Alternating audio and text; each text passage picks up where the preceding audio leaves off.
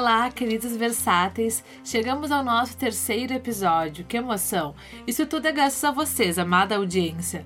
Eu sou Brenda Fernandes e vou mediar o programa hoje. O programa é bem polêmico e acho que é por isso que eu estou no comando, não é? Sem mais delongas, vamos direto para o quadro Rapidinha, com o um resumo de tudo que vai rolar por aqui hoje. Até pouquíssimo tempo, nem a gente discutia certas coisas, como sexo e religião, por exemplo. Mas hoje, que é um grande dia histórico, vamos discutir os dois juntos.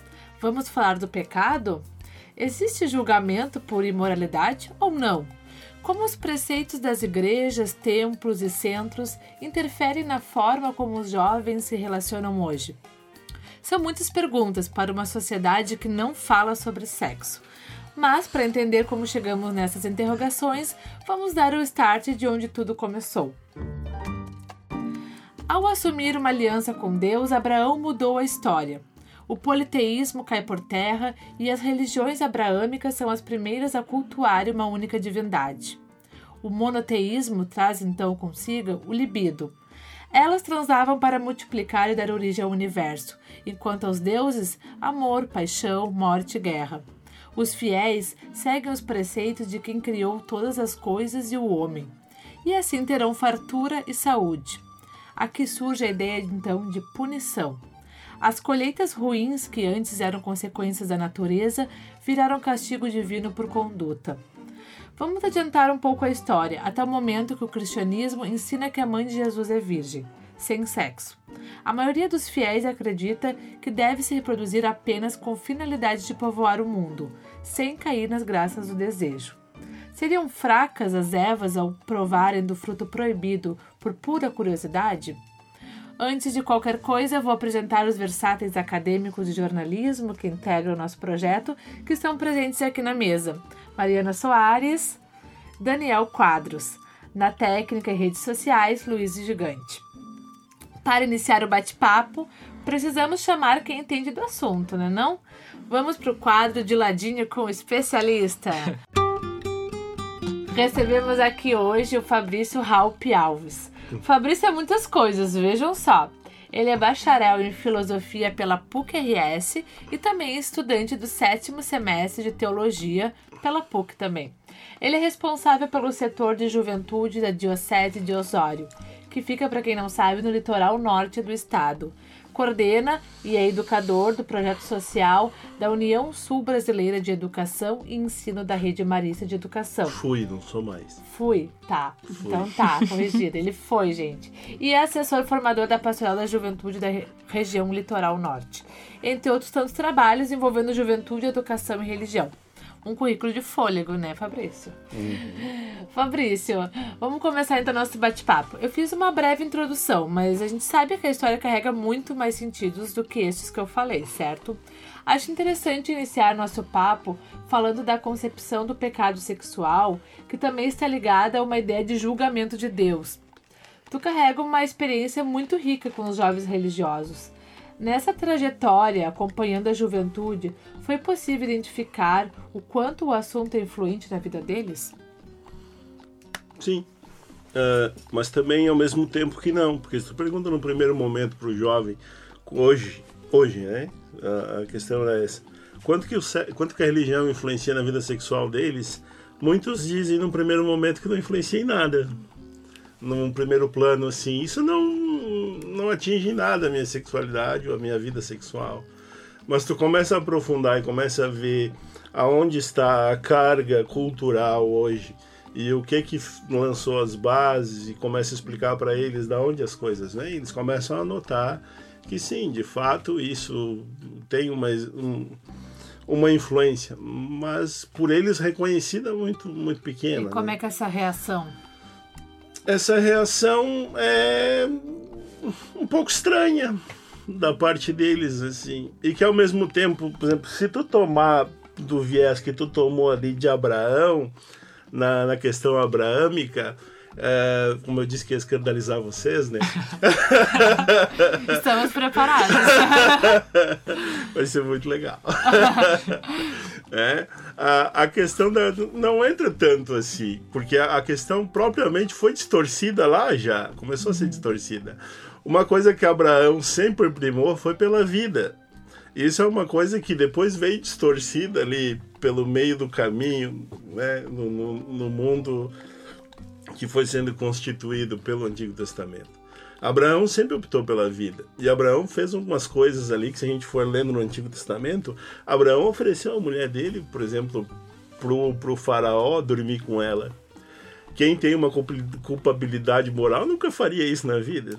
Está lá no texto Será sagrado para tu ler não tá né? tá ligado a essa cultura, esse antagonismo que a gente tem, que sexo e igreja eles não estão ligados e os jovens têm isso, que a religião é uma coisa e o sexo é outra? É, é, é como a gente conversava ali fora antes também. Quem é que criou o sexo? Foi Deus. O sexo é algo sagrado, não é algo promíscuo ou algo para ser olhado com uma carga negativa. Eu acho que, além do sexo, acho que o mais, que mais culpa a igreja, que a igreja mais culpa é o prazer. Eu acho que é bom, é bom pontuar isso também, que Não. Deus criou o prazer, né? Isso. Vem dele também. Também né? vem Não de é? Deus. Também vem dele. Acho que a gente acaba esquecendo isso quando entra para uma religião, como se fosse uma coisa à parte. Mas não, veio dele também, né? Bom, já Fabrício, que tu então, Deus... te apresentou já, Edmar, eu vou te apresentar, que eu tinha te deixado para um segundo momento. Tá, então quem falou agora aqui foi o Edmar Blazina, que é jornalista especialista em marketing digital. O Edmar atuou como comunicador nos principais portais e revistas digitais do estado, como a ClickBS e a Zero Hora, e atualmente trabalha no sindicato de professor do ensino privado. Bom, agora então a conversa está aberta e tá todo mundo apresentado. Desculpa mas, te interromper. É, mas tranquilo assim, ó. Porque a, a gente tem que começar a mudar um pouco a nossa visão sobre isso.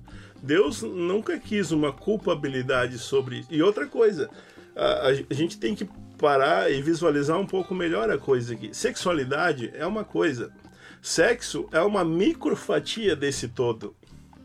Sexualidade é algo muito maior que envolve toda a nossa vida e todo o ser. Sexualidade tem que ser compreendida, primeiro momento, como uma força estruturante estruturante, é uma força que impulsiona toda a nossa vida.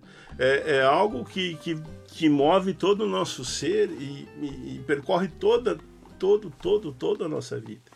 É algo muito maior do que apenas o órgão sexual ou a prática sexual que a gente aplica na nossa vida. Né? É, é muito mais do que isso. E não é só isso. E também é isso porque, como nós recém falávamos agora, o sexo é algo sagrado, é sagrado.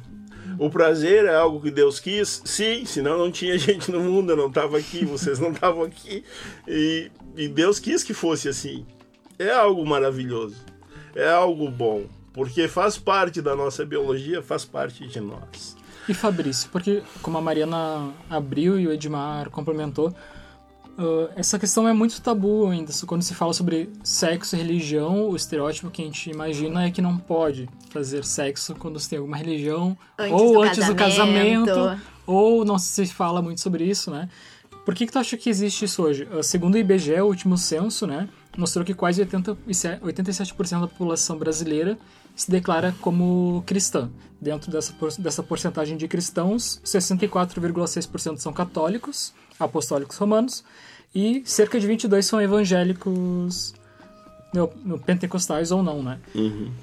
Por que, que tu acha que, que isso tem tanta força na tanto quando se fala na mídia quando se vê esses personagens em, em novelas, por exemplo, eles sempre trazem essa caricatura, né, de pessoas religiosas que não transam, que não falam sobre sexo. Tu acredita que isso é algo real, que tem uma vertente, ou é um estereótipo que foi é passado de, de tempos em tempos? É. É que, é que é assim, ó, por exemplo, o, o, a pregação da igreja é o quê? Ao mesmo tempo que ela olha para o sexo como algo sagrado, quando algo é sagrado, tem que ser valorizado. Então não é algo para ser banalizado ou algo para ser jogado em qualquer canto. Assim como a vida é para ser valorizada. Então também não é para colocar numa redoma de vidro, mas também não é para jogar no, no, no, na lixeira. Vamos tratar de uma maneira especial, vamos tratar de alguma forma bonita, boa e de valorizar. Então vamos respeitar um tempo para isso. Vamos nos preocupar com a forma de, de, de ver e conhecer isso e ter um tempo para realizar isso. É, só que agora, uh, tipo, o sexo antes do casamento até não é mais nenhuma preocupação, talvez, no mundo hoje com a relação ao casamento. Talvez as pessoas não queiram mais casar também. né? Não, mas, mas nem não vezes- casar, as pessoas nem se conhecem mais. Tu conhece alguém hoje, quatro horas depois tu tá morando junto? Isso é o fim do planeta. Como é que tu conhece em quatro horas? O que, que tu conhece em um dia, uma semana? Tu não conhece a pessoa, tu vai morar com ela. Digamos então que a igreja pode tratar um- o sexo como uma forma de conhecer a pessoa, um, unir um laço. A, a, a igreja, a igreja E vê é isso como, como, como um passo do conhecimento. Uhum. Ela compreende assim. Só que ela compreende que tem várias coisas antes para tu conhecer.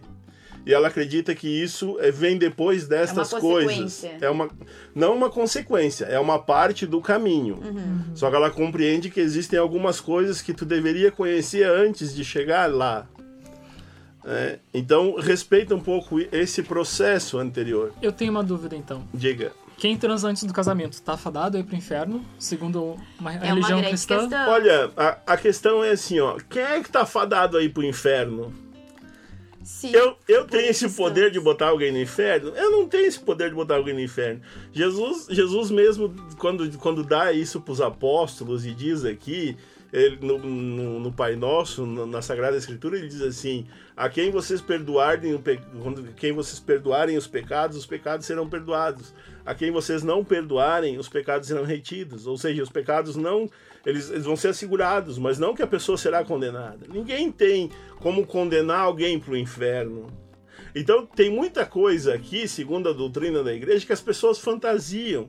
Tem muita coisa aqui na relação desse tabu que a gente fala, que é da cabeça das pessoas. Tá, mas por que, que as pessoas, da onde saem essas fantasias? Da- Por que, elas são da tão cabeça, fortes hoje? da cabeça dos padres, da cabeça de alguns Tá, e- padres e louquinhos, por da cabeça de algumas pessoas que têm ah, devocionário popular. Mas a ou de igreja em si, ela ainda defende certas coisas. Qual que- igreja? A igreja que eu quero dizer é a igreja tradicional. É, com- quanto A igreja mais popular. institucional. É, Qual... por exemplo, É que, ah, as- é que assim, ó. pessoas que têm essa visão mais tradicional. Mas é que assim, e- Não exi- existem. Qual concepção de igreja que a gente está conversando, né? Uhum. Sim, Existe sim. uma concepção de igreja que é a igreja instituição, a igreja institucionalizada, que são o Papa, os bispos. a- Existe a concepção de igreja povo de Deus, que são as Uhum. pessoas que fazem a igreja. Existem várias concepções de igreja. Eu Mas claro, que- a igreja que assegura é a igreja institucional. Mas quanto essa mesma igreja institucional, até que ponto o que ela diz lá chega aqui de fato e é de fato isso que ocorre aqui?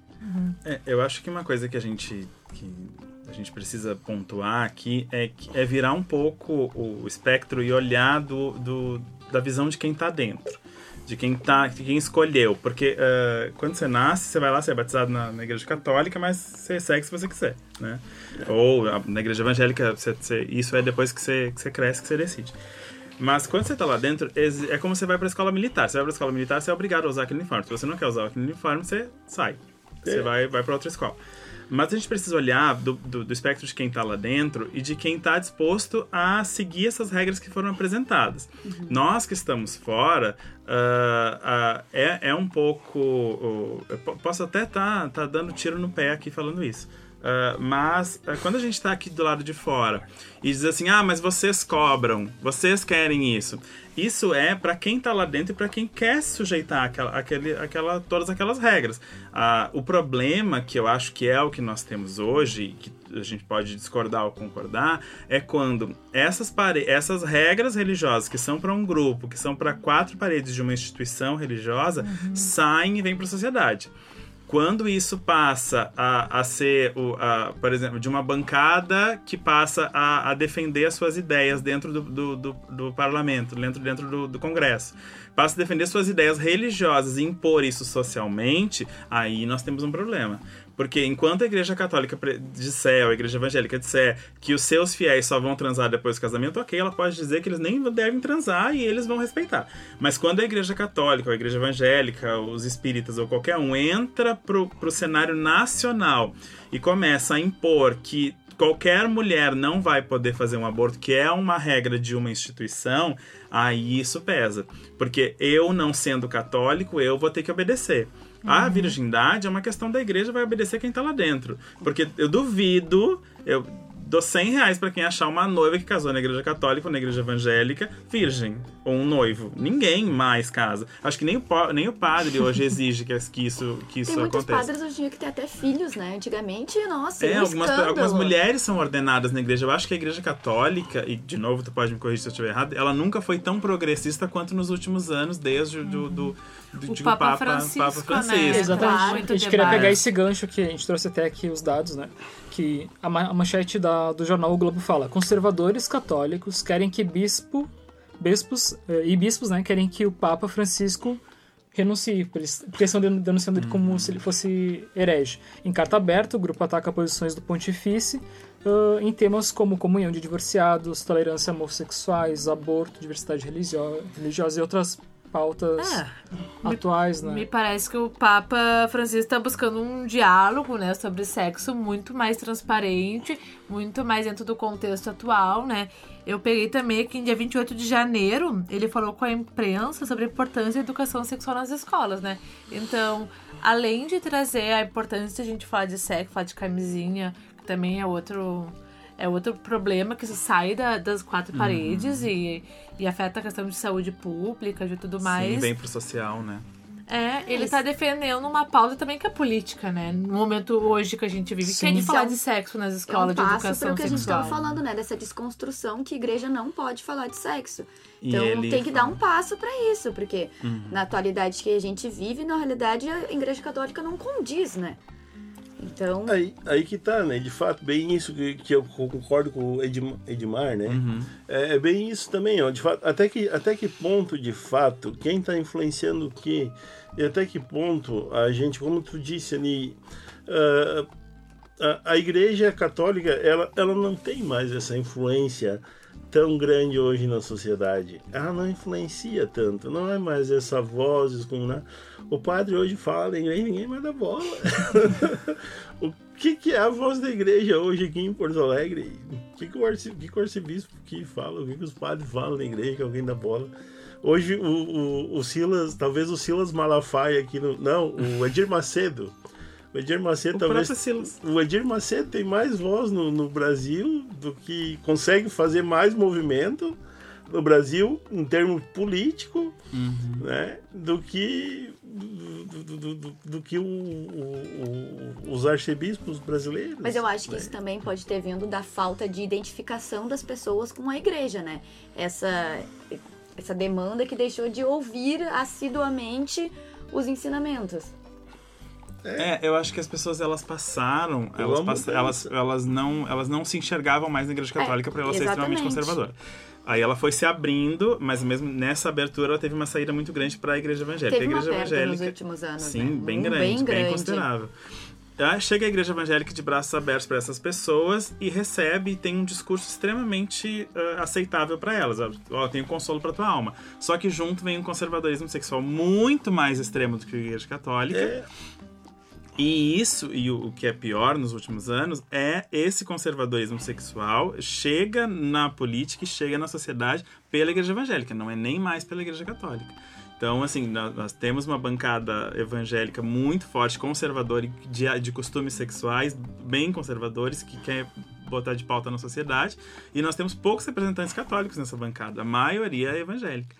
Então, assim, a, a, a, repress... a, a- Igreja Católica casa quem transou antes do casamento. A Igreja Evangélica não. É, O casamento não é realizado dentro da igreja. Tipo, porque tu- é, tu é um- isso é um pecado extremamente mortal. O pecado sexo, tipo, se chega. Eu sempre dizia isso quando eu tava lá ainda. Se chega um bêbado na igreja, todo mundo abraça, todo mundo, né, já vamos recuperá-lo. Chega um homossexual. Não tem jeito, gente. Vamos botar Vamos, tira ele daqui. Não serve. É, é assim. Já Então, sabe, Daniel. o pecado Não sexual é jeito. extremamente, é extremamente punido e mais duro do que a igreja católica e a pressão é extremamente grande, porque tu não pode sair de lá porque te vendem que a salvação tá lá e não tu não pode ser livre sexualmente. Edmar, aproveitando que tu ah, pegou esse gancho da homossexualidade da igreja, Tu também tem uma, uma experiência, né, de vida envolvendo a igreja e o entendimento, então, da tua sexualidade. Tu gostaria de dividir? Sim, sim. Acho que a gente tá aqui pra isso, né? Então, Vamos aproveitar o gancho. Ah, depois destes anos que tu passou na, na igreja, tu tinha um- uma liderança lá dentro, Aham. então tu era bem envolvido no movimento. A tua relação com a religião agora que tu tá fora, ela mudou? Enquanto LGBT, enquanto homem, cis, gay, adulto, independente, jornalista? Ah, como eu cresci com esse histórico, então isso tá muito é muito interno ainda, tá muito internalizado. As- algumas algumas crenças elas são muito fortes ainda. Mas eu não tenho mais uma eu não tenho mais uma eu não pratico mais, assim, a minha reli... não tenho uma religião hoje definida. Eu bebo de todas as fontes que antes eu não podia beber. Assim, tipo, eu vou Que é um pouco do cenário religioso que a gente vive Exato. hoje, né? Tipo, antes Todo eu jamais poderia falar com uma mãe de santo. Hoje eu tô bem interessado no que ela tem pra dizer. então, assim, eu, eu acho. Tipo, esses dias uma amiga minha foi tirar as cartas e, e, a mãe de santo olhou pra ela e disse assim: Tu tem um amigo, eu tenho um recado pra meu teu amigo. e ela me, ela me deu o recado. E eu, antes eu Agora já eu não ouviria isso. Eu não ouviria isso. Hoje eu ouço porque, tipo, ela é uma líder religiosa tão importante quanto o pastor que eu tinha. Ela tem algum contato com o sagrado que é importante, que eu não valorizava e que hoje eu já valorizo. Mesmo uma coisa que é extremamente reprimida por todas as religiões, né? Como a igreja, de- as religiões de matriz africana. E a tua história? A minha história, então. eu, na verdade, a, eu sempre soube da, da minha condição ou da minha orientação, mas por eu querer ter um, um- trilhar um caminho dentro da igreja, eu sabia que aquilo não era. ah, Que era a Não era igreja possível, a igreja evangélica. então eu agia como se isso não existisse. Eu sabia, sabia que não ia mudar, não, graças a Deus, não passei por nenhum processo de, de cura. Não, isso nem chegaram a me sugerir isso porque gay? não, não tinha. Curar o Graças a Deus, curar o que curar o que não tem, que não é doença. Ah, eu não passei por isso, mas existem pessoas que passaram, tipo, bater palma sai 15 pra te contar a história. que passaram por isso, assim, mesmo não formalmente, mas que passaram por algum tipo de adequação. Então, mas acho que como eles já sabiam que eu não ia me adequar em nada, que eles iam gritar A e eu ia gritar B em cima deles, eles já não, nu- nunca tentaram, assim. Então eu vivi todo esse tempo dentro da igreja ah, com uma sexualidade apagada, ela não existia. Ah, e aí, quan- em 2016, eu acho, que eu perdi, teve um- um- uma briga dentro da igreja já por esse pensamento progressista meu, assim, não cabia mais dentro daquele espaço. Eu fui para uma outra igreja que eu achava que era mais liberal. E eu cheguei lá, o quadro já estava fechado e quando eu dei dois passos para trás, eu vi que tipo tinha muito de eu ah, com a igreja. Tipo, eu era o menino que aconselhava, eu era o menino que sabia de toda a Bíblia, eu era o menino que era o líder que tu podia contar, mas eu não tinha nada meu ali. O que tinha de meu estava abafado. Eu disse, bom, quem sou eu nessa história toda? Daí eu estava inscrito no seminário teológico para estudar para ser pastor. Daí duas semanas antes de começar as aulas, eu disse, não, não quero mais isso aqui. Daí fui atrás de ser quem eu era. E atrás de ser quem eu era era muito lidar com a minha sexualidade. Aí, em 2016, foi a primeira vez que eu fiquei com um menino. E aí eu disse, gente, é por aqui. Achei o caminho. Achei caminho. Encontrei a luz. E total, encontrei a luz. E totalmente sem culpa, Essa assim. Eu, eu- de novo, eu tenho, eu sou talvez um, um ponto fora da curva, assim, porque eu, a partir do momento que eu saí, ah, todo o tempo que eu tive na igreja, eu seguia tudo que eles queriam, assim, tudo que eles, eles que a igreja esperava de mim, eu fui. Tipo, Então, nesse tempo, eu não tinha ficado com ninguém ainda, nenhum menino ainda. Ah, mas daí, a partir do momento que eu saí, eu saí e saí sem culpa, assim, sem tipo, ah, fiquei com um menino, ah, meu Deus, vou me matar, como a maioria faz. Eu disse, não, graças a Deus, quero mais disso aqui, manda mais. Sim. Manda mais que dá pouco. E aí, ah, foi, foi legal, eu acho assim, é, mesmo tendo toda a repressão que eu tinha, eu vi que igre- ah, era muito meu. A igreja botava uns pesos e eu botava mais pesos em cima, assim. Aí quando eu tirei todos esses pesos, eu vi como é livre a vida sem, ah, ah, sem amarra, sabe? E eu passei a enxergar que. eh, eu, eu sempre digo que a minha relação com a igreja, e principalmente em relação à sexualidade, era, era uma relação, relação de quem era apaixonado por uma pessoa, daí perdeu aquela paixão e pensa assim, nossa, essa pessoa era horrível.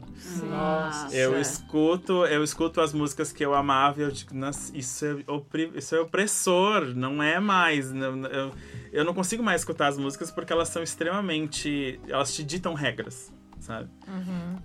E sexualmente, então, mais ainda, né? As músicas não falam disso, porque- porque ninguém fala disso na igreja, né? Assim, tipo, é, é muito. Ai, o fulano. A gente acha que o fulano é diferente. Daí tu já sabe o que que Diferente é. como? Tu já sabe o que, que é isso diferente, né? Tu já, fica, tu já sabe assim. Fulano beija rapazes. É, assim, daí tu vê umas pessoas, tu vê uns caras casados com filhos e diz assim, gente, eu tô vendo que isso aí não tá. Isso é, é para crescer dentro da igreja, sabe? Mas as pessoas estão lá, e eu acho que se, se há dois anos alguém chegasse e dissesse assim, oi, olha só, vamos conversar, eu ia fugir. Acho que cada um tem o seu tempo. Eu não, eu não mesmo quem tá passando por um processo de, de cura gay, ou tá dentro da igreja sofrendo com a sua sexualidade, eu acho que cada um tem o seu tempo, assim. A igre- ela tá certeza. lá porque em algum momento ele vai acordar e talvez nunca acorde. Né? Ele, Sim. Tem Mas- gente que fica presa em relacionamento há anos, né? A igreja é um Exatamente. relacionamento. E já que a gente tá aqui, né, desabafando, então vamos. Eu também vou falar. Ah, o Edmar, enquanto ele era líder, eu era um, um Era dos um- adolescentes que ele estava liderando, né, gente? Vamos, vamos, vamos Vamos confessar colocar aqui. todo mundo no seu lugar Todo agora. mundo agora aqui dentro do, do seu lugar. E era muito engraçado, pra não dizer estranho, né? A forma que era tratado sobre sexo né, dentro dessa, dessa instituição. Porque até quando a gente ia falar sobre isso, quando tinha algum tipo de encontro específico com isso, eles separavam os meninos e as meninas. Daí as meninas iam pra um Aí lugar. já começa o erro, né? E daí falavam sobre como a menina tem que ser delicada, que ela tem que se portar, que ela tem um, um peso, né? Um, que ela vai um dia ter um, uma hierarquia dentro da família, disso, de apoiar aquele homem. Mas e o homem é o contrário. Que o homem tem que saber que se portar, porque ele vai ser um líder de família, e etc, etc e tal. Daí começava a falar sobre homossexualidade, daí eu que já era meio abusado, né? Pra contextualizar. Ah. Na, dentro da igreja existem cargos, depende da dominação, são nomes diferentes. Mas meus pais eram obreiros, que é como se fossem, sei lá, funcionários, sei lá, voluntários da igreja que tem um tipo de. algum tipo de influência de liderança e eles ajudavam. E eu sempre fui meio rebelde questionador. Eu perguntava por quê, por quê, por quê das coisas. Então era meio que o caso do Edmar. Ninguém me dizia que eu não podia fazer A porque eu ia dizer B. E eles não têm muito o que fazer porque eu ia fazer. Então, quando o eles Daniel, quando o Daniel chegava, embora. quando o Daniel chegava era um problema. Assim, ah, e agora ele vai infernizar no curso. mas é, mas a orientação com, a orientação não, tipo, era meio subentendido assim, que tipo, o Daniel vai questionar, nós não vamos responder porque ele tá aqui pra questionar. Tipo, era assim. era, era o jornalista. Porque não tem resposta. As perguntas que, que tu chega dentro, assim, É assim porque é. é, É. assim porque é, não tá satisfeito, tchau. Ô, Fabrício. E pra, ah, só pra concluir o que eu tava falando, e, e isso causa um certo atrito, porque esses, esses jovens que estão lá e estão depositando a confiança deles dentro dessa instituição não quer falar sobre isso, eles vão procurar essa informação em outro, outro local. ah, sim. E talvez Tão nem seja uma grande informação é. de, de forma É correta só que dizer deveria ser. exatamente. Se tivesse esse acompanhamento desde cedo, meninos e meninas juntos no mesmo lugar. Se desde o colégio a gente não partisse do pressuposto que a educação física é separada, por exemplo.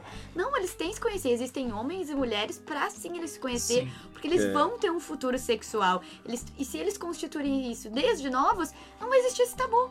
E não só dentro, isso, dentro da instituição, mas também fala que existem sim outras formas pra fora daquela instituição de amor que são as pessoas LGBT, as pessoas trans, etc.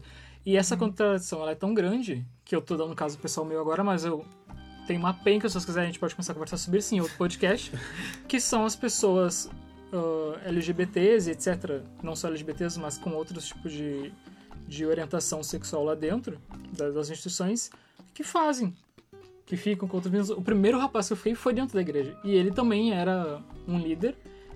E o que tinha de homens que também que eram casados, tinham famílias É, e davam em cima de outras pessoas. Daí vinham. Acontece há muitos anos Sim. atrás, né? Desde aquela época que os padres, eles tinham relações com os meninos e foi o grande escândalo da Igreja Católica, né? Então, é uma coisa que vem debaixo dos panos. Então, né? Um tema que não é falado, né?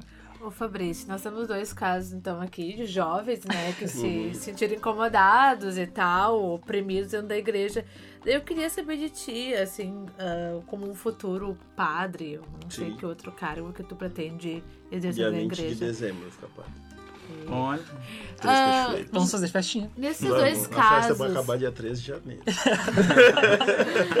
nesses dois casos, qual seria o papel de um padre, de um pastor, de acolhimento, de tentar compreender e de repente, eu não sei qual seria, como tu vê assim o papel, o teu futuro papel ou tu até como educador, né, que que Uhum. está sempre entre a juventude, como tu interviria nesses casos assim? Primeiro conversaria com eles, né, Uhum. escutar, conversar, sentar junto. E eu acredito na questão da gente vivenciar aquilo que nós temos e aquilo que nós somos. Não adianta a gente querer eh, ir contra a, a nossa natureza. Isso é, é imperfeição. Né? Aquilo que o Daniel dizia do questionamento, Santo Agostinho dizia no ano 300: busque a verdade. E isso para nós é muito claro. Tu tem que ir atrás da verdade, tu, tem que correr atrás da verdade. E isso para a Igreja Católica, por exemplo, é, é uma norma desde aquela época. E é uma coisa que ninguém tem claro isso. Na filosofia, isso é uma norma. Tu tem que buscar a verdade acima de tudo. Pode ir, vai, vai atrás da verdade. Inclusive te apresento ela. Vai, é, vai atrás da verdade. Vamos lá, vamos procurar, vamos refletir, vamos junto, vamos buscar junto. Não é uma questão para ser escondida ou para ser ah, sufocada ou para se sentir opri- oprimida. Porque o que, que adianta se tu ficar oprimido sobre isso? Tu, tu vai passar mal? Tu vai, vai acontecer o quê? Quando, aonde é que existe mais suicídio hoje? Qual é o meio que se tem mais suicídio? No meio da juventude. No meio tem crianças se suicidando hoje. Ou a gente começa a acompanhar isso, começa a conversar e, e a gente começa a compreender que a sociedade eh, mudou, que as coisas têm que, que compreender algumas coisas e tem que acompanhar e tem que conversar e tem que acolher e tem que entender algumas coisas. Como diz o próprio Papa Francisco na encíclica que ele escreveu sobre a questão da Amoris Letícia, que é o amor na sociedade, na família, na sociedade atual. No capítulo 6, que é, para mim é o mais forte, que tem todo mundo fica preso no 8 da polêmica e tal. E eu digo que o 6 é o mais forte porque ele trata de uma questão de acompanhamento, que tu tem que se aproximar da pessoa, ficar junto dela, caminhar junto, escutar, que é o que a juventude mais fala hoje no mundo, e é uma falta que não só a juventude tem, mas todo mundo tem. É, eu tenho, nós temos, os velhos têm, os novos têm, os, os bebês têm, todo mundo que trabalha tem. Tem necessidade de ser escutado. E ninguém quer escutar, ninguém quer ouvir. A verdade é essa. A gente é difícil encontrar alguém que ouve. Então tu tem um psicólogo, tu vai lá dar 100, 150 pila para ele, ele vai te ouvir uma hora por semana, uma outra semana tu vai lá dar mais 150 pila para ele, mas e aí? Nem todo mundo tem 150 pila para dar para um psicólogo. E quem não tem vai se matar, porque não tem quem escute ele. Aí vem o papel da igreja, de repente, de... Não só da igreja, mas e pra que a gente tem amigo? Do ser humano, né? O ser humano. Do ser humano, é. Outra coisa que o jovem grita hoje, né? Por exemplo, Nós vivemos em dois mundos. A gente vive no mundo real e no mundo virtual. O- A juventude grita por humanização. Queremos ser humanizados. É, e isso acaba, isso acaba explodindo no sexo também, porque a pessoa acaba buscando um contato que não consegue, ter um contato, não consegue conversar. Ou- Tipo, ah, então eu vou transar com esse cara porque esse cara vai me amar e aí. Nem que seja Ou- por 10 minutos, mas ele vai me dar, ele vai Não. tentar me suprir. Mas aí que tá, tu sabe que hoje, hum, do, principalmente na adolescência para a juventude, o sexo tem diminuído. Sim. Sim. Nossa, a o, gente teve o um debate interesse, sobre o isso. interesse por sexo tá decaindo. Sabe quem mais faz sexo hoje? A terceira idade. É, é a terceira idade. Nós somos uma E é o tema do nosso quarto episódio do podcast. que o Fabrício deu um spoiler. Ah, eu não Aproveitando a sabia. deixa. Quem mais Fica faz até o próximo. Quem mais faz sexo hoje é a terceira idade. Mas- E hoje já não se fala mais também em realidade virtual e realidade e vida real, né? Vida porque real, a, a vida, a- Tá a- muito misturado. o mundo virtual ele já é a nossa realidade, ele já é uma extensão e se fala em mundo físico e mundo virtual, né? E cada vez mais eh, essa essa extensão numa plataforma da nossa vida vem para o mundo físico, que é a questão do imediatismo, né? Eu conheci alguém agora aqui no aplicativo, já vou sair com essa pessoa, e daí se eu gostei, ok, eu salvo o contato para outra hora, e se eu não gostei, eu nunca mais vi ela. Eu bloqueio e ela não existe mais. Como se eu não fosse mais cruzar com ela, eu bloqueio no aplicativo, eu não cruzo mais com ela, né? Como se ela Mas- entrasse num limbo, né? Sim, é, mas, mas é, ainda Mas- trazendo pra religião. Mas assim, só pra fechar, pra escandalizar vocês um pouco mais. Eita. É, Fabrício, tu aí pra escandalizar. Não sei É o se Daniel, escandaliza. esse rapaz. Pra mim não escandaliza, porque pra mim é muito tranquilo isso. Eu tenho uma filhada que ela tem duas mães e é muito tranquilo isso. Eu tenho uma prima que ela, é, ela também tem uma relação homossexual. E isso pra mim é muito tranquilo. Eu não, eu vou lá, visito, a gente conversa. Não são bichos de sete cabeças. Não teria por que não ser, né? Não tem por que ser, são pessoas do meu convívio. Eu até disse pra essa, essa pessoa que me convidou para ser a padrinho da, da filha dela, né, um dia eu disse, eu sempre quis ter uma amiga lésbica, porque eu acho uma coisa muito legal, né, mas nem sabia que ela era, quando nós estávamos, que era, ela era lésbica. Eu achei uma pessoa que transita entre dois mundos, achava uma coisa tão interessante. Nessa época eu tinha me afastado, eu tinha saído do seminário, dava aula e tal. E a gente tinha um- uma relação muito aberta, assim, nesse sentido. né? E daí a gente ficou muito amigo, depois ela me convidou para isso. E foi muito Ai, interessante, que assim. legal. Foi muito legal. Quando pra ti é tão natural, para umas pessoas ainda ah, traz uma sensação de medo, né? Que é o que eu Sim. quero um pouco falar aqui. A, a Igreja Adventista do Sétimo Dia, que todo mundo conhece, ela lançou em 1987 um documento chamado Uma Declaração de Preocupação sobre o Comportamento Sexual. Impactante, né? E nada mais é que um apelo para que a igreja e as famílias não entreguem seus jovens a Satanás, que para eles é uma figura que tem o único propósito de deturpar tudo que é bom. Então, essa é uma de algumas religiões que elas usam o medo, né, um medo de para fortalecer seus preceitos, assim. E, e o medo é uma coisa que é, uma, é muito mais difícil de desconstruir do que certos dogmas ou Uhum. enfim, falácias. Ah, como tu vê isso? Então, essa, essa imposição do medo sobre os jovens, tu acha que é- Pra seguir a regras, gente tá né? mais, sei lá, com o pensamento mais livre ou ainda se prende a, a esse E tipo isso, de isso, sensação? Uhum. isso foi uma época, na Idade Média, se utilizou e lá funcionava de certo modo. Pra hoje não funciona a mais. opressão, o medo, de certo modo funciona, mas para um acho- grupo muito reduzido. Uhum. Até porque hoje existe uma diversidade muito grande no mundo, na sociedade. Talvez para um, um mini grupo funcione, porque hoje tudo funciona para tudo, né? Uhum. Depende da fatia do bolo que tu pegar, tu consegue. Mas isso é, é, é, é dizer que é micro e vai funcionar até um certo ponto, até um certo tempo. E qual é o resultado que tu vai obter com isso? Que resultado que essas pessoas.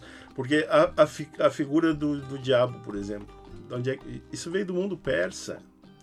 Isso não, de onde é que as coisas vieram, por exemplo? Se alguém pegar pesquisar, hoje nós temos informação na palma da mão aí. Alguém vai pegar, tá, mas a figura do vai oprimir que a figura de Satanás.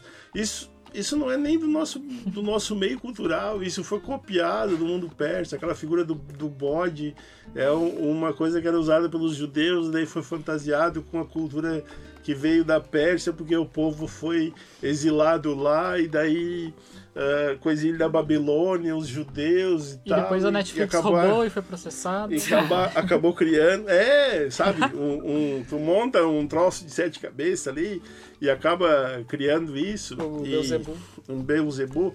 E daí acaba criando que alguém inventa uma nova, uma nova religião. E daí acaba pegando toda essa carga histórica e genética e faz mais uma salada de fruta. e daí acaba nisso, sabe? Sim.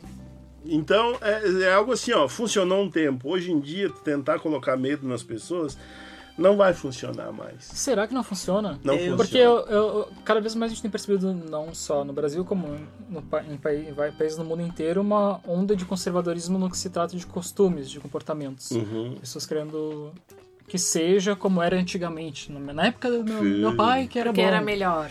E a gente tá vendo várias... Tu com- pode dizer do, do crescimento do islamismo, por exemplo. Também. E, e Que é a religião que mais Os líderes que estão mundo. sendo escolhidos né, para representar a sociedade em vários lugares do país tem esse discurso conservador. Tu realmente não acredita que, de certa forma, ainda tenha, talvez de forma mais articulada ainda, é, esses conservadorismos uma força hoje em dia, que talvez reforcem isso também, nessa questão sexual? Na minha opinião, isso, isso, é- isso é a minha opinião, né? Sim. Isso é a opinião do Fabrício, a leitura que eu faço. Bem pessoal minha, assim. Isso é um- uma forma de gritar por algo que está fadado a morrer. Está fadado a não dar certo. É, é a última esperança, Porque assim. a gente sabe que isso não vai dar certo. E, e o pessoal, por exemplo, aqui no Brasil, por exemplo, se a gente pegar a leitura do Bolsonaro, é uma figura que não tinha a menor condição de, de tentar botar ordem nesse país. Né? É, é, colocaram ele lá. Tá. Agora, porque de maneira que ele foi que ele foi parar lá. Não foi de uma maneira. Foi de uma maneira bem fantasiosa, da maneira que, que ele foi posto ali. E essa maneira também que os outros estão sendo colocados na, no- nos, nos locais que estão sendo colocados. Fantasiosamente. Por exemplo, pegar a questão da, da, da Venezuela. Voltou um amigo meu de lá agora faz um mês, que ele ficou lá um mês também. Tava conversando com ele, como é que tá a situação lá? Ah, está horrível. Por quê? Porque falta água, porque falta Sim. comida, porque falta aquilo, porque o fulano não deixa entrar ah, os... E daí quando tu lida com necessidades básicas, né, é, complica a situação. Então alguém se aproveita desse meio de, de- das necessidades básicas do povo. Claro que quando falta necessidade básica, o que acontece? As pessoas vão sair dali porque precisa para sobreviver, precisa da sobrevivência. Agora, alguém vai se aproveitar para tomar isso também. E quando a pessoa que está no poder não consegue dar conta disso, também tem que sair dali. E também não dá conta. Seria o caos antes da calmaria, então, esse momento? É, ou é o caos antes, antes de mais caos, né? Antes de mais É a caos. barbárie. a barbárie. Mas Ai, eu acho que o medo ele tá presente, sim. Ele é, bem, ele é muito sutil. Pelo menos eu acho que a- a- o jogo virou, não é mesmo, para a Igreja Católica, porque a, a Igreja Evangélica ela, ela, ela é invasiva, ela entra em todas as áreas da tua vida. Então, ela trabalha com o medo do pertencimento, né? Tipo, tu, tu entra, tu per- precisa pertencer e existe uma, uma série de regras para seguir. É, ninguém te dá, mas é como se tu recebesse uma, uma- um livro de regras e tu precisa seguir a risca daquilo ali Manual. um manual. A partir do momento Manual. que tu não te enquadra em alguma daquelas coisas, tu não tem um pertencimento. Ah, dentro do contexto, né, do contexto pentecostal, né, pentecostal. E aí mora o perigo. Porque tu precisa pertencer. E pertencendo, tu precisa trazer outras pessoas. E se eu não pertenço, eu não trago outras pessoas. Se eu não trago outras pessoas, eu não sou nada nisso aqui. E ah, dentro, tu é incentivado a crescer e cada vez mais a pertencer. Então, quando tu tem uma sexualidade que destoa, tu vai ter que te enquadrar. Porque a sexualidade padrão, lá dentro, é a heterossexual. Se tu não tem uma roupa que se adeque àquele padrão, aquele, comporta aquele comportamento mais conservador, tu vai ter que te adequar. Se tu não te adequa, tu não cabe dentro daquele espaço. Não caber dentro daquele espaço é como se tu estivesse dizendo não para a única pessoa que te ajudou.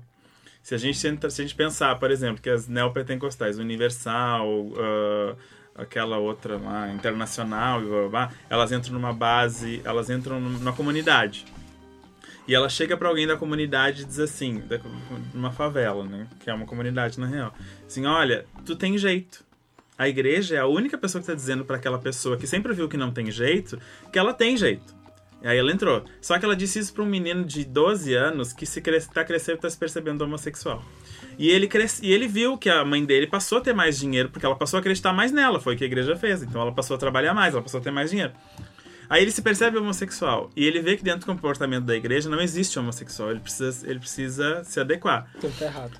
Aí, tá, mas eu não quero me adequar. Aí ele vai. Bom, mas aqui dentro não cabe. Aí ele vai ter que sair. Só que ele vai sair pra única coisa que deu resposta pra família dele. Sim. Aí nasce conflito. Bem-vindos ao conflito. Aí ele não pode sair. Ninguém diz que ele não pode sair. Ele pode sair, mas se ele sair, é uma ofensa uma extremamente grande. dele, né? E ele tá perdido. Porque pra mãe dele, pra família dele, pra todo mundo, ele vai pro inferno. Porque ele não aceitou, ele não aceitou Jesus que tá simbolizado ali na igreja.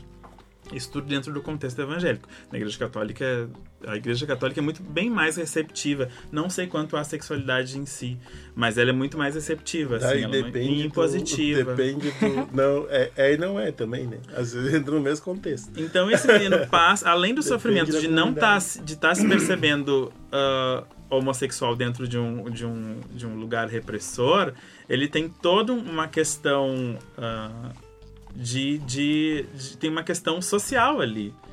Né, dentro disso tudo, que é muito mais aflitivo. Eu acho que o medo tra- trabalha nisso aí. Tipo assim, tu vai sair. tipo, o Daniel pode dizer, o- as pessoas elas precisavam, elas faziam qualquer coisa para que tu não saísse.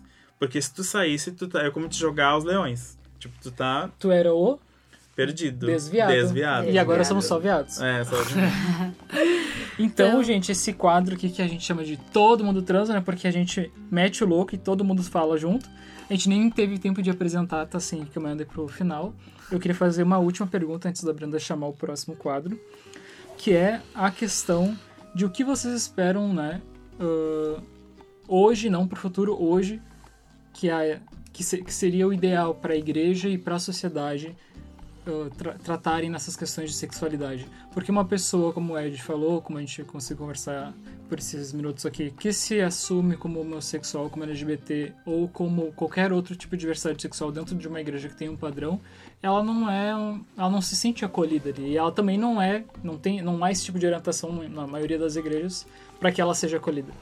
Como que nós, enquanto sociedades, poderíamos mudar isso? E se não é necessário mudar, o que, que a gente poderia fazer então para essas pessoas se sentirem melhor e terem uma qualidade de vida melhor? Valendo. Valendo! Eu acho que a igreja, ela é e, e é difícil brigar com ela. Assim, então, por isso que as pessoas saem de lá. Mas eu acho que um. né? É difícil. Ah, mas a gente tem que pensar que Jesus brigou com a tradição toda e foi contra tudo. E, ele morreu. Foi, e morreu, foi morto. Foi Exatamente, morto, foi morto morreu. justamente porque. Morto. Foi morto justamente porque foi contra tudo. Mas eu acho que uma coisa. Ninguém da igreja vai estar ouvindo isso aqui, mas tudo bem, né? Ah, eu acho que a igreja podia Olha, olhar para o próprio sei, umbigo, sabe? A igreja podia ah, olhar para aquilo que ela prega e tentar ah, aplicar em si. Ah, começando por ela, sabe? Pimenta nos olhos dos outros. Exatamente. Autocrítica. Porque eu acho que aí, se, ah, por exemplo, tem aquela cla- cra- clássica frase pichada em vários lugares, tipo, João virou Maria, e isso tudo pra ele e pra você não muda nada. Tipo assim, o que, a, o que a igreja evangélica tem a ver com alguém, tipo, nos Estados Unidos, que se proibiu muito, muito pelo, pelo reforço da tradição, de que os, os trans, todos os transexuais que tinham um nome social perderam. Né? Isso era uma lei do Trump. Nem vamos falar aqui do Brasil, que o cenário é muito pior. Mas chegou o que, que isso muda na vida da igreja se o João resolveu virar Maria? Se o João se, se percebe como Maria? Não muda absolutamente nada. O que o João necessita é ser o amado, que é a base, né? Amar a Deus sobre todas as coisas e ao seu próximo como você mesmo. E a mensagem que a igreja está passando hoje é que a igreja se odeia. Porque se ela tá amando o próximo como ela ama ela mesma, ela tá. o- esse amor tá muito errado. Tem alguma coisa muito errada ali. Ou a igreja só. Ou, ou não, a igreja só ama o que é padronizado. Fugiu do padrão é abortado. Eles odeiam aborto, mas eles fazem muitos. Ah, então, eu acho que a igreja precisa olhar para o seu umbigo e dizer assim: o que eu. Isso que eu, que eu, que eu grito como amor, que a igreja adora gritar que tem muito amor. Assim, isso é um amor de verdade? É assim que eu gostaria de ser recebido? Acho que minha dica para a igreja. Eu, eu, Ouça a igreja. eu Ah. concordo ne- nesse ponto, né? De que a igreja tem que parar de olhar. E todas as igrejas, parar, Todas, né? parar de olhar para a questão de igreja né, e olhar para o seu fundador.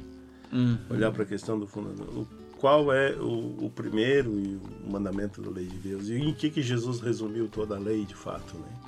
Amar a Deus sobre todas as coisas e amar ao próximo como a si mesmo. Se nós pegarmos a amar o próximo como a nós mesmos, isso vai derrubar. Minimizar os vai- problemas. não vai minimizar, vai acabar Vai com os problemas Com certeza. vai terminar com tudo. E daí, se nós dermos mais uns passinhos à frente ali, de descobrir o outro mandamento de não matar também, vai terminar com muito mais problema ainda. Então, se tu ama, quem ama não quer o mal de ninguém. E se começarmos a amar, tudo se soluciona. Tem que parar de, de botar enfeite e botar mais mandamentos e criar mais leis e criar mais. E, e, e inventar mais subsídios e começar a voltar para as fontes, voltar para as origens, voltar para os princípios, voltar para aquilo que é a base do todo. Porque se o pessoal lá no princípio e na base era mais unido e mais feliz, como os próprios textos dizem, todo mundo vivia feliz em comum, colocava tudo em comum, partilhava tudo, rezava junto, e todo mundo, ninguém passava necessidade, ninguém passava fome, ninguém tinha problema. Claro, tinha uns querendo matar eles, mas isso né, é normal da vida, um detalhe. Mas eles ali, entre eles, estavam contentes. E pra ti, Daniel? Bom, eu espero que. Pensando agora, pensando num futuro muito próximo também. Sim. Vamos expandir um pouco. Eu acredito que é um. Todos os movimentos que têm reivindica- reivindicando os seus, direitos e, e mais voz não, não vão mais separados agora, né? Por exemplo, agora, recentemente em maio, foi comemorado a abolição da escravatura. Não vai mais. Ninguém mais vai voltar a ser escravo. Da mesma forma que os gays não vão mais voltar pro armário e as mulheres não vão mais voltar pro fogão. E não, esse, esse movimento de querer controlar com quem as pessoas transam, quem elas amam e com quem elas partilham seus sentimentos não é algo que vai mais ser fácil de se manipular e nem abafado, né? Então, eu acredito que é um movimento sem volta. E eu espero, né, que não não que se haja menos empecilhos e menos violência para que essas pessoas consigam seus seus direitos. E tu, Mariana? É como a gente estava falando, né? Se Jesus ele lutou por tantas outras causas para tu amar o próximo como tu ama a ti, por que, que a gente não faz isso na prática, né? Então, se é uma coisa que Jesus lutou, é uma coisa que nós todos temos que lutar para abolir tudo isso, já que a igreja, como todas as outras em geral, elas estão se adaptando, porque a gente não receber isso e receber essas adaptações, se adaptar todo mundo junto e todo mundo realmente se amar. Eu acho que é o caminho do que todo mundo falou, ninguém pensa muito diferente. E é isso aí. Já que eu posso falar besteira aqui, eu quero citar a frase do meu compadre. Essa frase Pode. não é minha. Meu compadre Alexandre diz uma frase muito legal. Vamos parar de se preocupar com o cu e com a buceta dos outros e se preocupar com os problemas mundiais, que estão muito maiores por aí. Exato, Que não são poucos. Que não são poucos. exatamente. Eu acho que ele é extremamente sábio. eu também acho, É um filósofo, filósofo contemporâneo, Filósofo. Filósofo é. segundo. pensador. Então tá, poderíamos passar horas a fim discutindo este tema, que é de extrema relevância, indo do ponto G à hora H, tentando abordar os mais, os mais importantes pontos. Mas eu vou ter que encerrar, gente. Ah, E para encerrar, eu agradeço imensamente a presença de nossos convidados, Fabrício Halper e Edmar Plazina, por contribuírem com- tanto com conhecimento, vivências, histórias para o nosso debate. Muito obrigada também aos meus colegas de programa, De Mariana, nada. Daniel e Luiz lá na De técnica, nada. pela contribuição ao, ao episódio. Até mais, meus amigos e amigas. Nos acompanhem nas mídias sociais. Instagram. Instagram e também o Medium, aonde já tem todo o material deste programa com curadoria para o bel prazer de todo mundo. Ah, curtam, comentem, compartilhem, mandem para os amigos, escutem os episódios anteriores, episódio 1, falamos de pornografia, o episódio 2 que falamos de masculinidade, Masculinidade. tóxica. E em seguida estamos com o episódio 4 também. e é isso, gente. Beijo na bunda e o prazer foi todo, Todo nosso. nosso.